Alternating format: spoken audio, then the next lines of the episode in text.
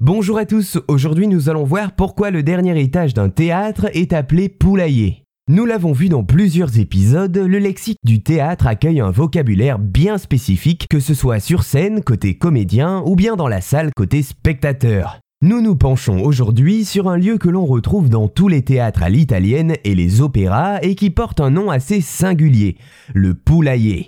Alors, qu'est-ce que le poulailler? Avec ce nom, on aurait pu penser qu'il s'agissait de la partie la plus basse, collée à la scène, mais bien au contraire, le poulailler désigne le nom du dernier étage d'une salle de théâtre à l'italienne, au-dessus de toutes les loges et de tous les balcons.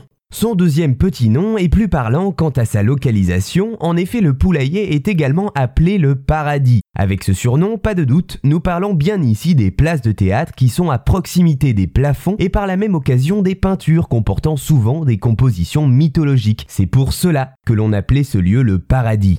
Mais revenons au surnom qui nous intéresse, le premier surnom de cet endroit, moins positif, mais sûrement le plus utilisé encore aujourd'hui, le poulailler. Nous l'avons évoqué, le poulailler désigne les places qui se trouvent tout en haut d'un théâtre à l'italienne, donc mathématiquement celles qui sont les moins chères car la visibilité y est moindre. Mais alors, d'où vient cette appellation? Eh bien, nous allons voir cela. Du temps des premiers théâtres à l'italienne au XVIe siècle, notamment en Italie forcément, le peuple pouvait assister au spectacle pour une modique somme, non pas tout en haut, mais bien dans l'orchestre, c'est-à-dire au niveau de la scène, debout, sans chaise.